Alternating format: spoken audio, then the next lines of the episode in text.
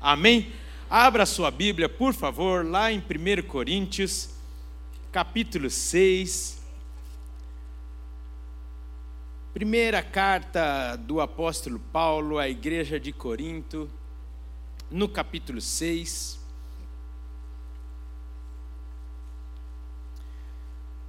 Uau, que tarde maravilhosa, que louvor maravilhoso. Quanto que o Senhor já falou aos nossos corações, não é? Quantos testemunhos lindos. A igreja está viva. A igreja está viva. A igreja está viva. Ontem nós saímos daqui à meia-noite, um pouquinho mais da meia-noite. Que cena linda. Eu creio que vai estar nas redes sociais da igreja essa área aqui toda tomada. Já está nas redes, é que eu não uso, então eu fico um pouco atrapalhado, né? Então, essa área aqui tomada dos jovens da nossa igreja. Seis horas, deu seis horas? Das seis até meia-noite, faz as contas rapidinho. Seis, sete, oito, nove, dez, onze, doze. Seis horas de louvor, adoração e busca do Senhor. Gente, deixa eu falar de novo aqui seis horas aqueles que estão sendo assediados com muita força por Satanás. Seis horas ontem passaram aqui, buscando ao Senhor, consagrando as suas vidas, dizendo: Nós somos do Senhor Jesus Cristo. A juventude da nossa igreja aqui reunida, adorando, buscando ao Senhor.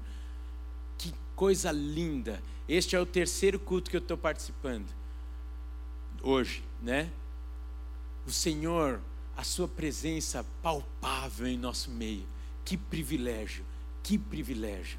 1 Coríntios 6 diz assim o texto: Aventura-se alguém de vós, tendo questão contra outro, a submetê-lo a juízo perante os injustos e não perante os santos? Ou não sabeis que os santos hão de julgar o mundo? Ora, se o mundo deverá ser julgado por vós, sois acaso indignos de julgar as coisas mínimas? Não sabeis que havemos de julgar os próprios anjos, quanto mais as coisas dessa vida? Entretanto, vós, quando tendes a julgar negócios terrenos, constituís um tribunal daqueles que não têm nenhuma aceitação na igreja para vergonha vou-lo digo: não há, porventura, nenhum, nem ao menos um sábio entre vós que possa julgar no meio da irmandade. Mas irá um irmão a juízo contra outro irmão, e isto perante incrédulos o só existir entre vós demandas já é completa derrota para vós outros. Algumas outras versões diz, já é completa vergonha para vós outros. Porque não sofreis antes a injustiça? Por que não sofreis antes o dano? Mas vós mesmos fazeis a injustiça e fazeis o dano, e isto aos próprios irmãos ou não sabeis que os injustos não herdarão o reino de Deus? Não vos enganeis, nem impuros, nem idólatras, nem adúlteros, nem efeminados, nem sodomitas, nem ladrões, nem avarentos, nem bêbados, nem maldizentes, nem roubadores herdarão o reino de Deus. Tais fostes alguns de vós, de fato mas vós vos lavastes, mas fostes santificados, mas fostes justificados em nome do Senhor Jesus Cristo e no Espírito do nosso Deus. Você podia aproveitar essa pausa e dizer: graças a Deus. Eu estou me vendo aqui no texto. Eu era, mas fui lavado, fui remido, fui santificado e justificado pelo nome do Senhor Jesus Cristo e no Espírito Santo de Deus. Todas as coisas me são lícitas, mas nem todas convêm. Todas as coisas me são lícitas, mas eu não me deixarei dominar por nenhuma delas. Os alimentos são para o estômago, e o estômago para os alimentos. Mas Deus destruirá tanto estes como aquele. Porém, o corpo não é para a impureza, mas para o Senhor, e o Senhor para o corpo. Deus ressuscitou o Senhor e também nos ressuscitará a nós pelo seu poder. Não sabeis que os vossos corpos são membros de Cristo? E eu, porventura, tomaria os membros de Cristo e os faria membros de meretriz? Absolutamente não. Ou não sabeis que o homem que se une à prostituta forma um só corpo com ela? Por quê? Como se diz, serão os dois uma só carne. Mas aquele que se une ao Senhor é um espírito com Ele. Fugir da impureza, qualquer outro pecado que uma pessoa cometer é fora do corpo, mas aquele que pratica a imoralidade peca contra o próprio corpo. Acaso não sabeis que o vosso corpo é santuário do Espírito Santo, que está em vós, o qual tendes da parte de Deus, e que não sois de vós mesmos, porque fostes comprado por preço. Agora, pois, glorificai a Deus no vosso corpo. Senhor, muito obrigado. Nós estamos aqui para te adorar, nós estamos aqui para te louvar, temos tantos motivos para isso.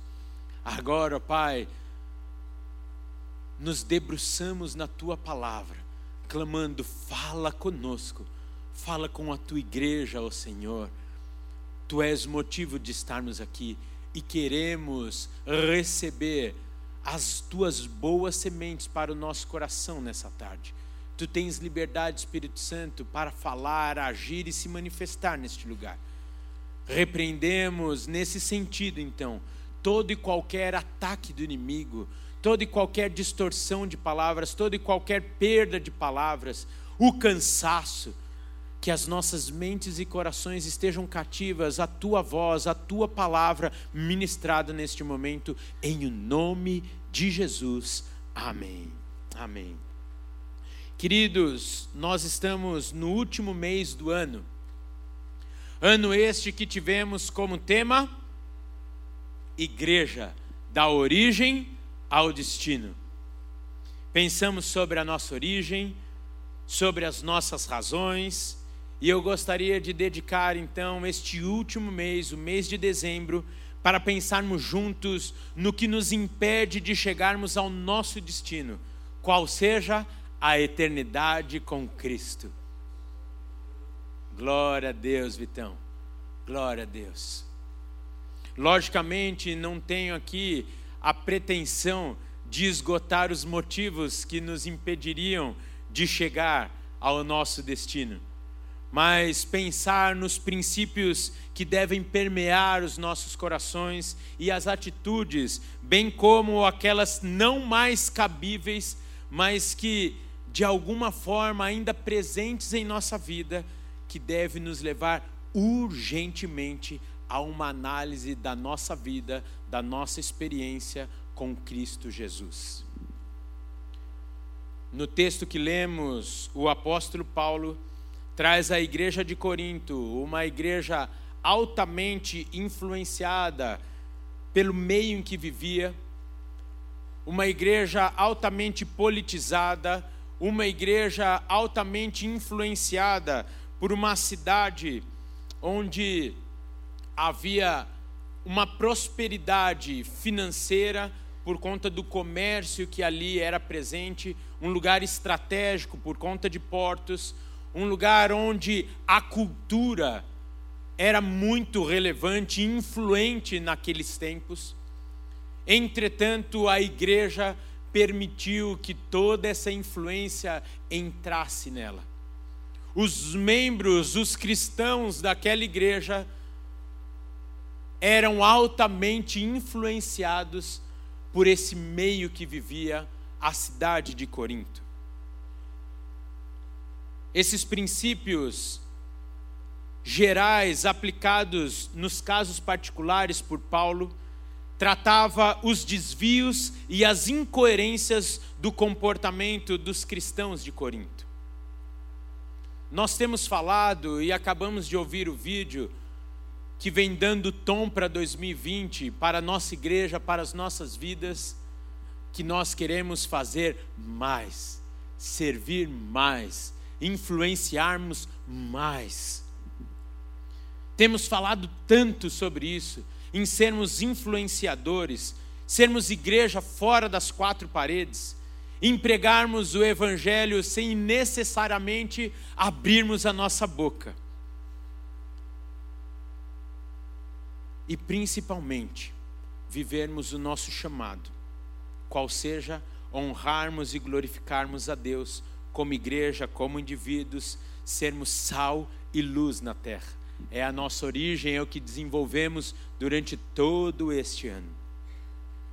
Esses problemas, então, que vimos no texto, nos enquadra também como moradores da cidade de São Paulo, muito próximo à realidade de Corinto uma cidade politizada, altamente produtiva nos aspectos econômico e cultural. E por consequência, as características que acompanham essa realidade. O tempo nos dominando, o roubo da comunhão muitas vezes presente em nossa casa. Tantas coisas presentes na minha e na sua vida. Tantas coisas que percebemos o mundo dentro da igreja. E logicamente eu não estou falando aqui, não é uma carta é, combatendo alguma realidade que estamos vivendo aqui na nossa igreja. Até onde os pastores, eu e os pastores sabemos, não estamos vivendo nenhum desses conflitos dentro da nossa igreja mas a palavra de Deus diz: aquele que está de pé, cuide para que não caia. Portanto, quero pensar nesse texto junto com vocês nessa tarde, como um alerta para nós, um alerta para a igreja do Senhor Jesus Cristo nessa tarde, um alerta para o que vem por aí, e o Senhor está contando comigo e com você para isso. E o diabo sabe e vai tentar nos parar vai tentar nos derrubar. Dois problemas principais são tratados então nesta parte da carta. O primeiro, as disputas, as brigas, os problemas dentro da igreja. E o segundo, a imoralidade sexual, tratado a partir do versículo 12. A clareza então que Paulo escreve para os ditos cristãos é que nitidamente já havia sido ensinado e tratado sobre o caráter de Cristo, revelado nos seus, ou seja, na sua igreja e, por consequência, na vida diária daqueles. Isso fica claro por conta das várias vezes que o apóstolo declara: Não sabeis, não sabeis, não sabeis. Por curiosidade, ele fala isso seis vezes. Sem acusação nenhuma, e eu, logicamente, sou o primeiro a me incluir nessa lista.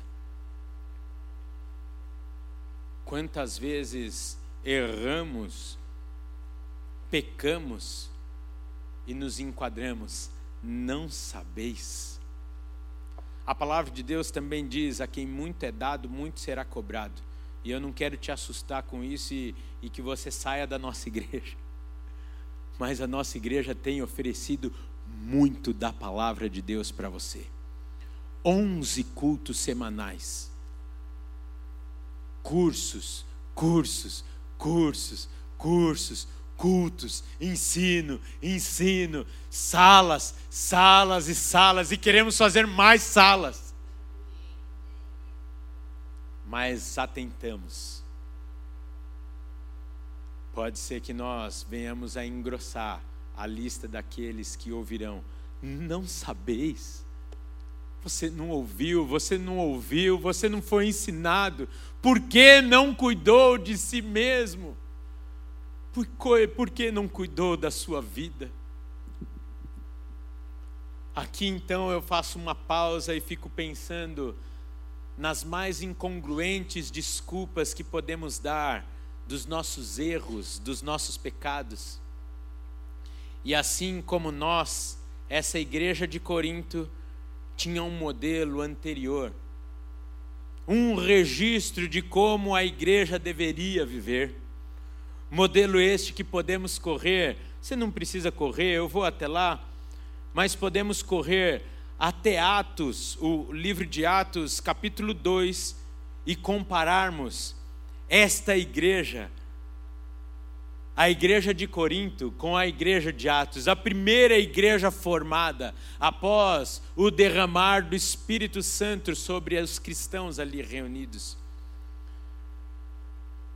E aí nós analisamos se o Espírito Santo está no meio da igreja contemporânea ou seja, nós, a igreja hoje reunida na face da terra. Em especial, eu cito e gostaria de ler com vocês os versículos 42 a 47 do referido capítulo, que diz assim: E perseveravam na doutrina dos apóstolos e na comunhão, no partir do pão e nas orações. Em cada alma havia temor e muitos prodígios e sinais eram feitos por intermédio dos apóstolos.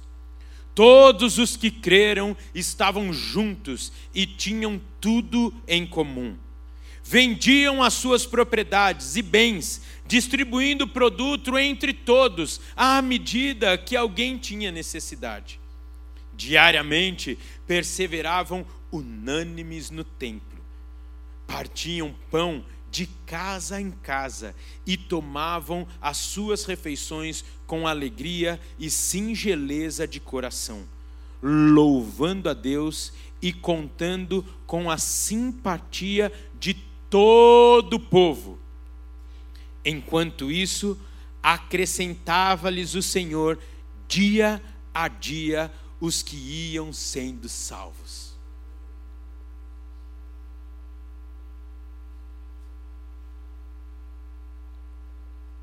Não é não é esse o tema, mas eu gostaria só de fazer uma observação pertinente referente ao versículo 47, o último texto que lemos.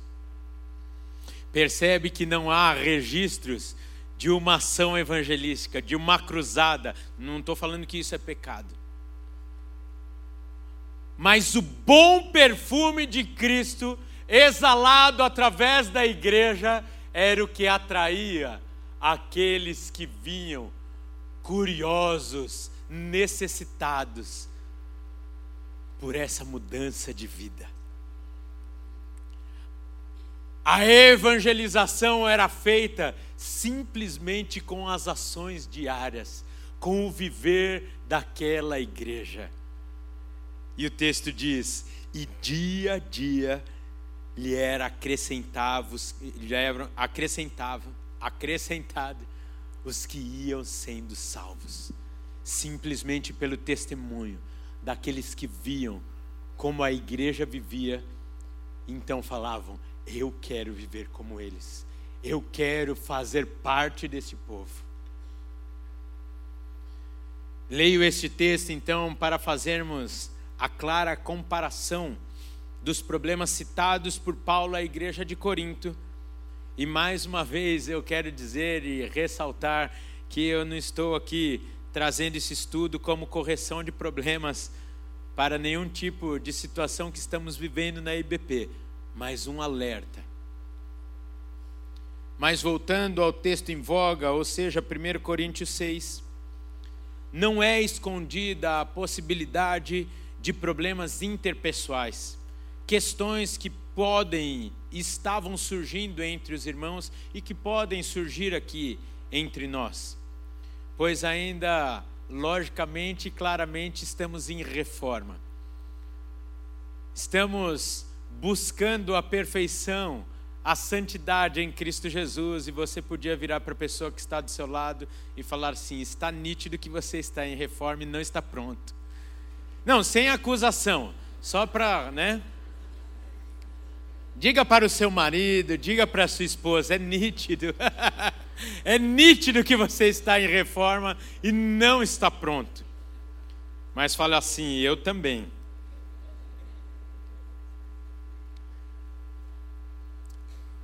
Esta igreja estava se socorrendo de meios mundanos, comuns para a resolução das questões internas deles levando suas questões para tribu os tribunais daquela época. A problemática aqui trazida por Paulo é o péssimo testemunho daquela igreja, o péssimo testemunho que eles estavam dando para os não convertidos. Não colocando aqui em xeque o caráter dos juízes daqueles tribunais, mas sim o testemunho da igreja diante da sociedade. Ele não estava tirando o valor do tribunal, não estava falando e julgando sobre aqueles, mas estava falando com ênfase no versículo 7. O fato de só de existir entre vós demandas é completa derrota ou vergonha para os outros. A ideia de Paulo com essa fala não é abafar ou colocar panos quentes nas questões internas entre os irmãos e incentivando-os a viver uma vida de aparência, cheia de máscaras. Mas a ideia dele aqui é trazer a coerência da vida proposta pelos cristãos aos incrédulos colocando em xeque real a experiência de Cristo com muitos, ou melhor, a experiência de muitos com Cristo.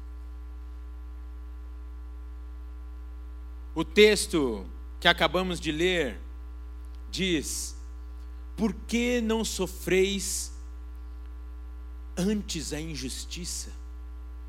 Por que não sofreis antes o dano? E muitos talvez vão dizer assim: eu sofrer a injustiça? Eu não sou bobo. Eu sofrer, eu sofrer dano? Me perdoe a dureza da palavra, mas muitos podem estar pensando: eu não sou idiota. Me lembro, e aqui, já curado, sarado e transformado nessa área, mas eu também estou em reforma que lá no início dos anos 90, na minha adolescência, eu e os meus amigos estávamos vivendo com toda a igreja do Senhor aqui no Brasil uma revolução. Uma revolução. SOS da vida. Marcha para Jesus. E a igreja estava indo para fora e já começava a virar moda ser crente. Aqueles que antes eram tratados como, com, com todo cuidado, eu vou dizer isso, como ETs até. O pessoal na escola olhava e falava, mas você é crente? Uau! né? Mas você pode jogar futebol? Né? De repente nós estávamos na rua, com faixa, 100% Jesus, eu amo Jesus, tocando rock and roll no meio da rua, em cima de carro alegórico. Uau! E esses adolescentes então que eu andava,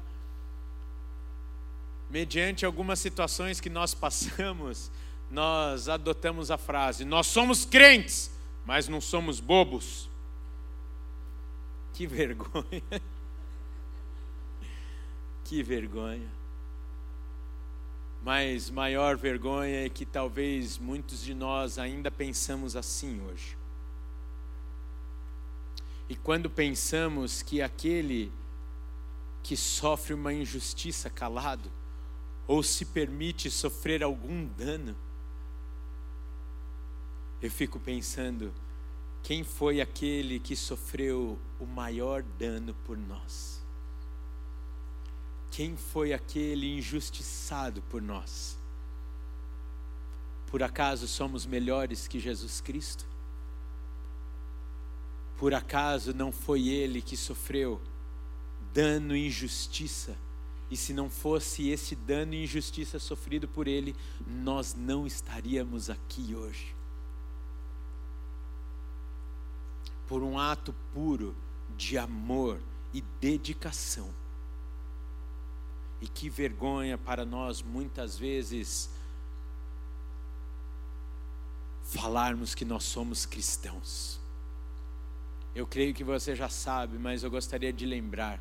A palavra cristão no grego significa pequeno Cristo.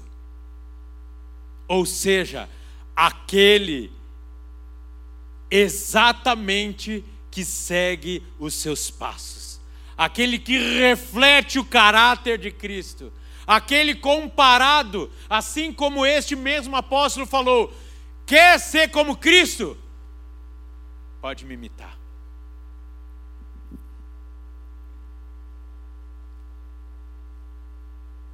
Não conseguimos assumir a ínfima porcentagem de um dano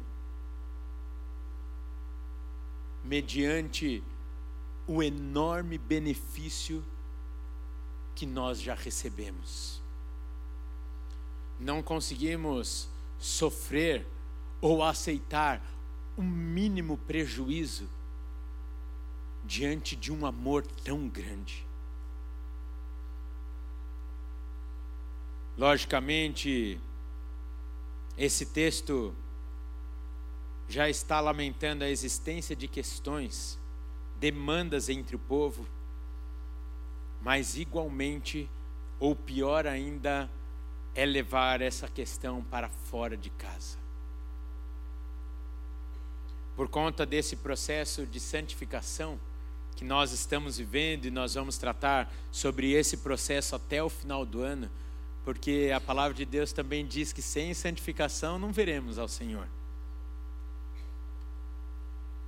Alguns de nós ainda dão lugar a erros, a falhas, mas aí cabe a nós, crentes mais maduros, crentes mais velhos, assumirmos o nosso papel de irmãos mais velhos, mais experientes e ajudarmos na edificação do corpo, no todo do corpo.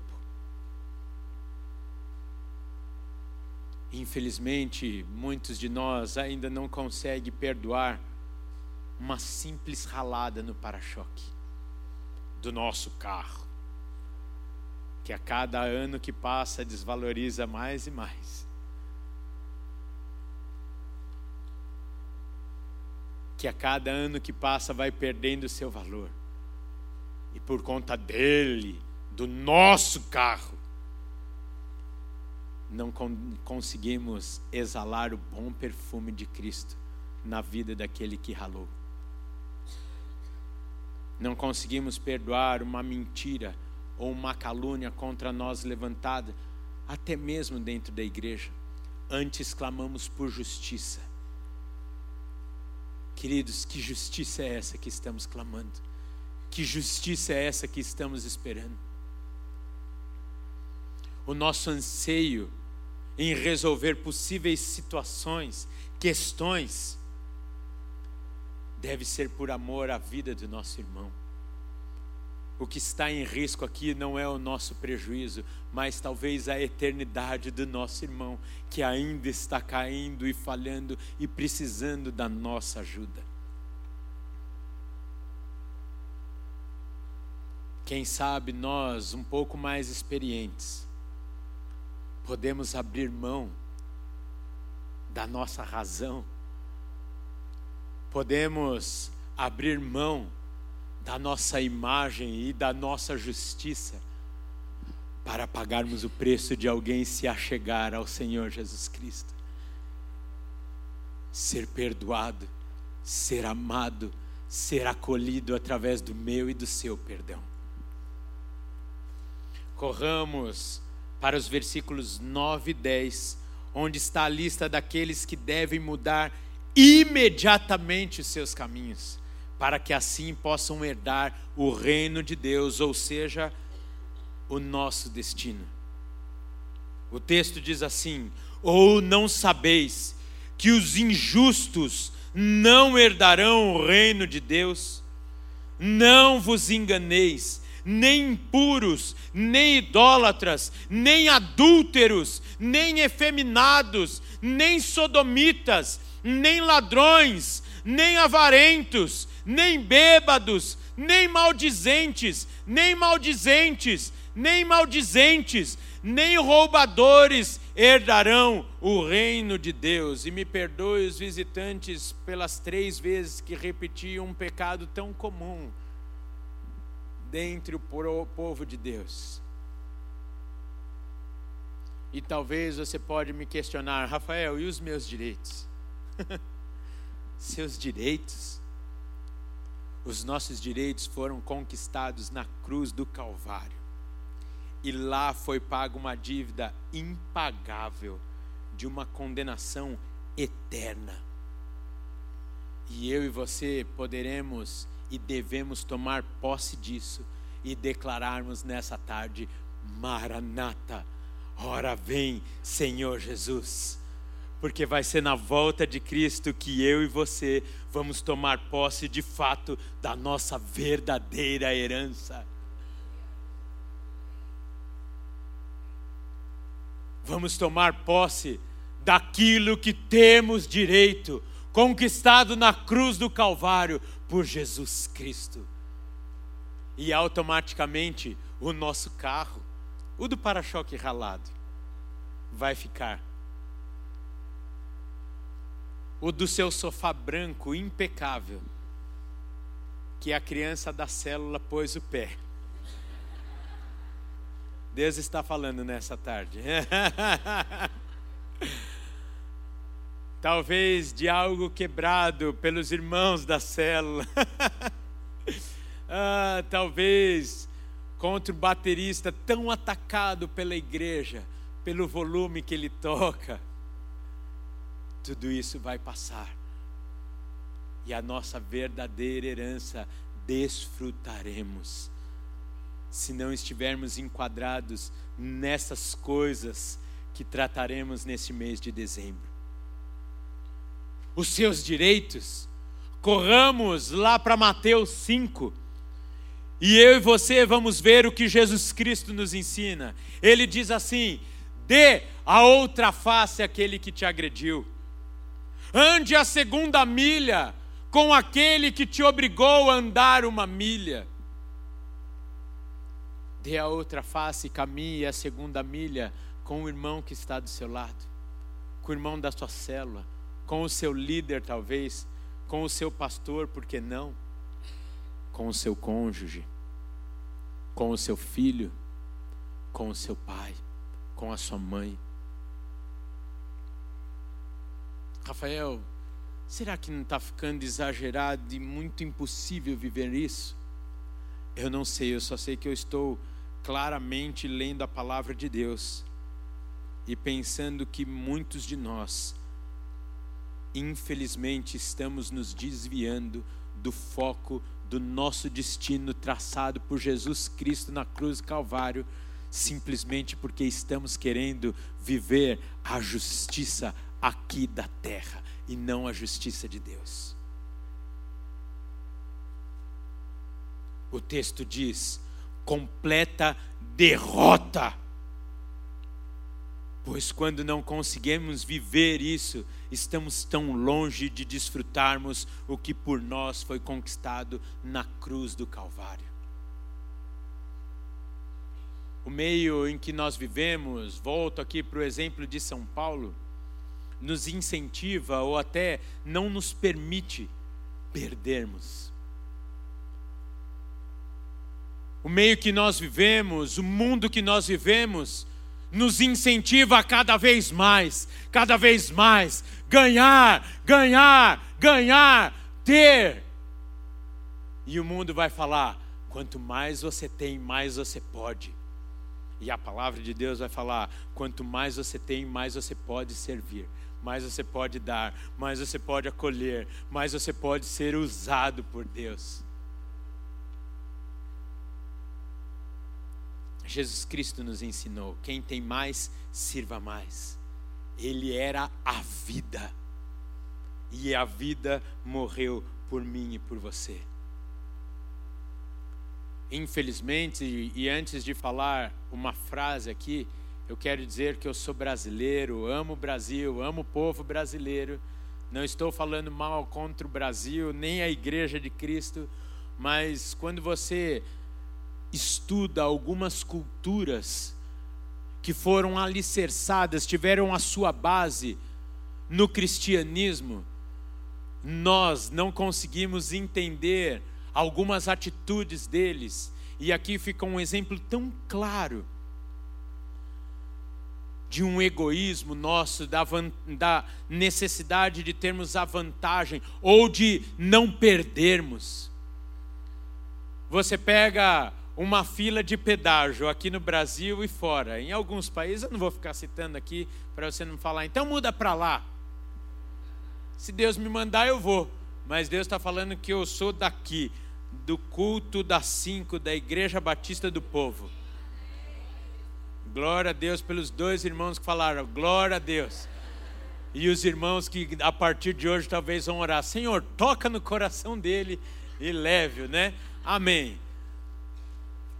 Você pega aqui o pedágio no Brasil, o cara demora mais de 30 segundos. Oh! Vamos lá! Você está indo de férias, está indo para a praia. É que hora? Você vai perder o quê? Duas ondas? Nem falei sete ondas, hein? Para não dar nenhuma. Você vai o quê? Perder meia hora de sol?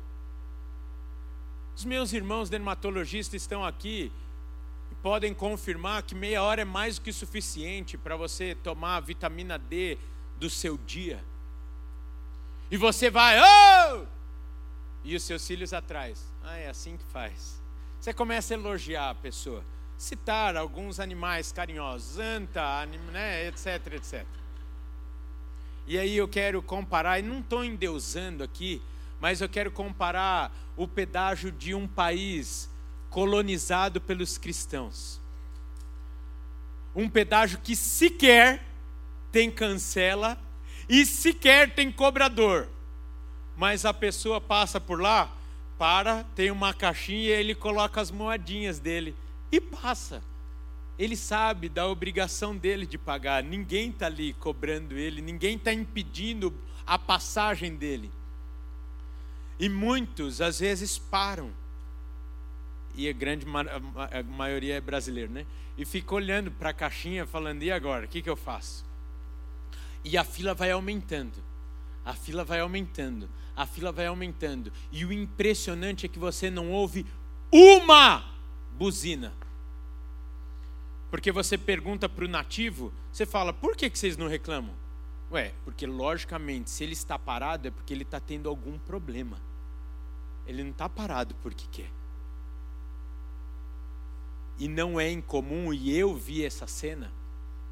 Olha, que, olha a diferença de princípios. Algum dos que estão na fila sai do seu carro, vai lá, nem fala com o carro que está parado.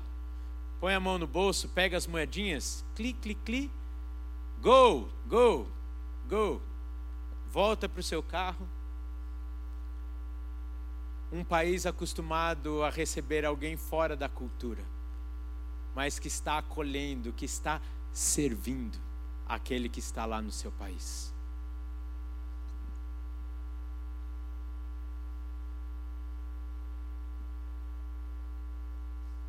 Eu disse no culto das, cinco, da, das oito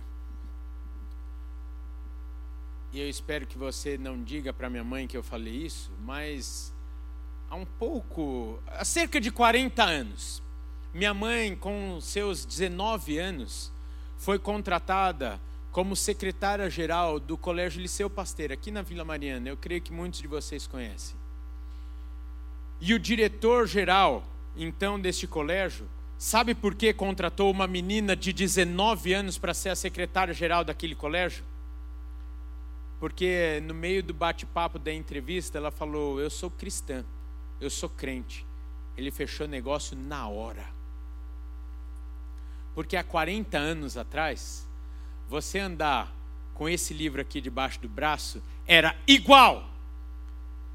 Fiel, modelo, não chegava atrasado, não enganava, não faltava por qualquer motivo e apresentava atestado.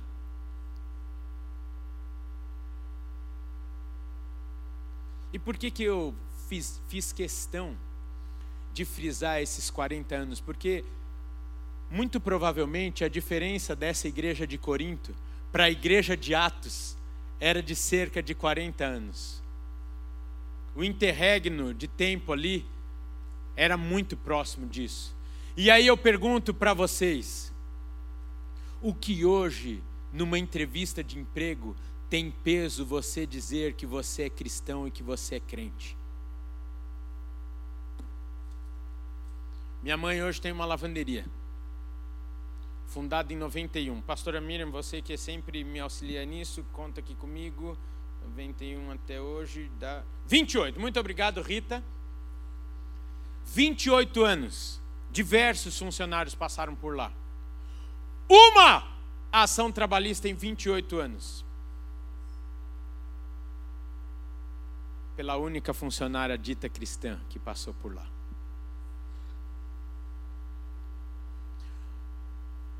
Os outros funcionários que não são cristãos falaram assim: Dona Rosângela, nós vamos como suas testemunhas em juízo contra essas mentiras que ela está te acusando. Nós sabemos que é mentira. Aí eu fico pensando, caramba. O que que essas pessoas que não conhecem o Senhor estão pensando nessa cena? É o que Paulo está falando. Que vergonha!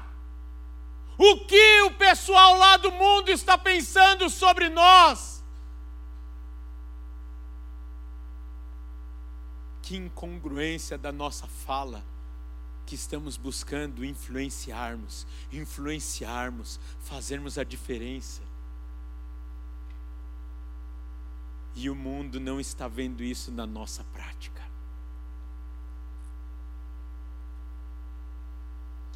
Eu vou pedir para que você fique de pé, por favor, meu querido.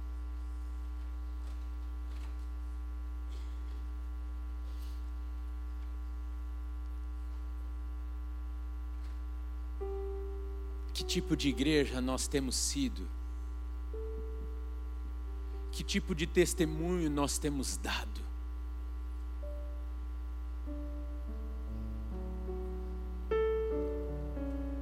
Logicamente, sem nenhum tipo de acusação, mas eu gostaria de fazer uma pergunta no amor e no temor de Deus. Quantos se achegaram a Cristo neste ano simplesmente pelo nosso testemunho? Quantos, assim como a igreja de Atos, podemos desfrutar do nosso vizinho ou do nosso companheiro de trabalho falar assim: ei, eu quero viver isso daí que você vive. Eu quero que a minha família seja como a sua. Eu quero que os meus filhos me honrem como os teus te honram.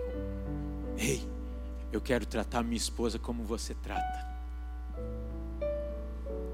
Ou somos nós aqueles que na reunião de condomínio buscam a justiça? Porque o certo é certo.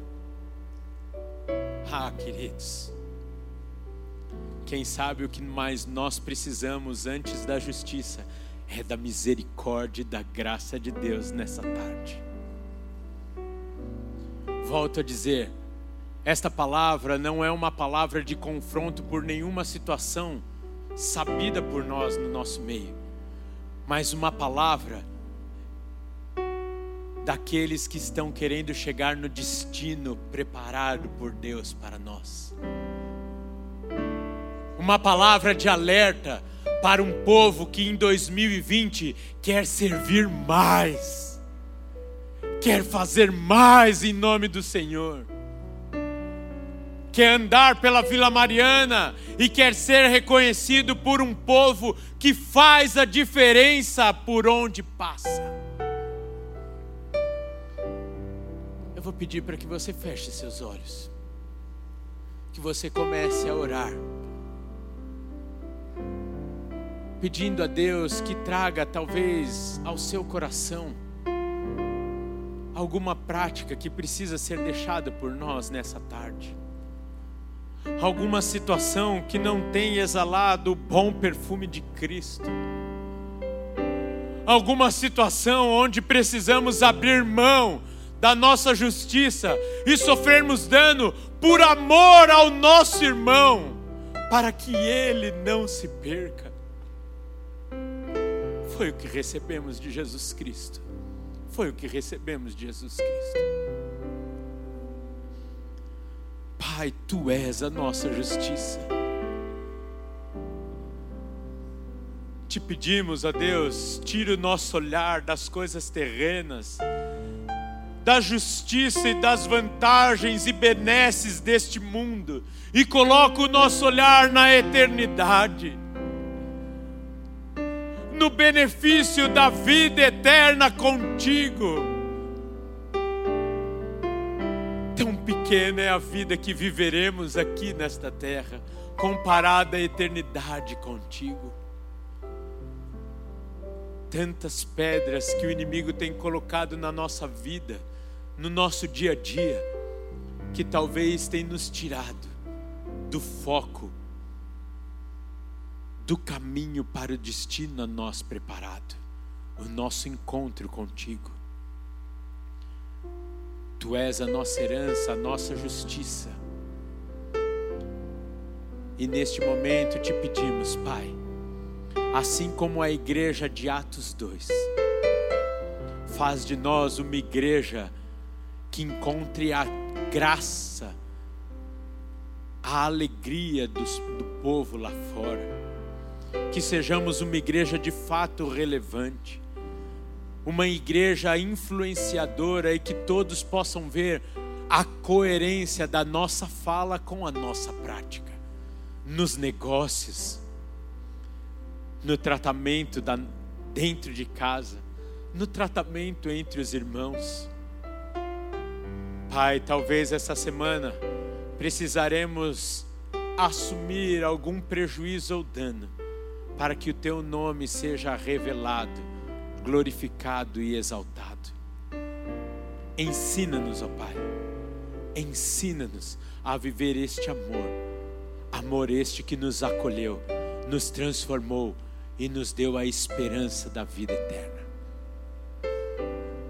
Que seja assim, cada um de nós, a nossa igreja, hoje e sempre e que o amor de Deus o Pai, a graça de Jesus Cristo Filho, a comunhão e as doces consolações do Espírito Santo de Deus, seja com a vida de cada um aqui, com a casa, a família de cada um, hoje e sempre. Amém. Amém. Deus abençoe, querido. Uma semana de alegria e de gozo no Senhor. Em nome de Jesus. Vão na paz do Senhor. Até domingo que vem. Em nome de Jesus.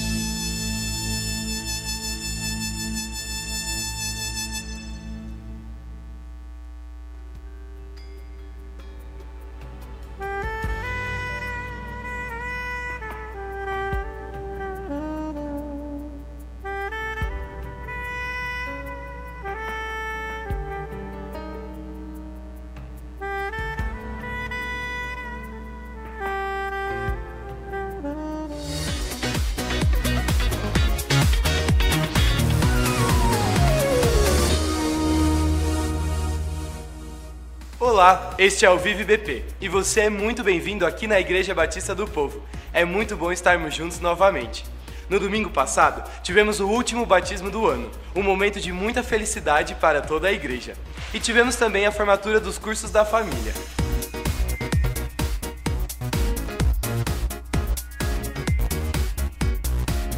Aproveitando a campanha Servir Mais, eu quero fazer um pedido a você. Você que quer servir na música, no mídia, na foto, no vídeo, por favor, nos procure. Nós estamos precisando de você para servir nos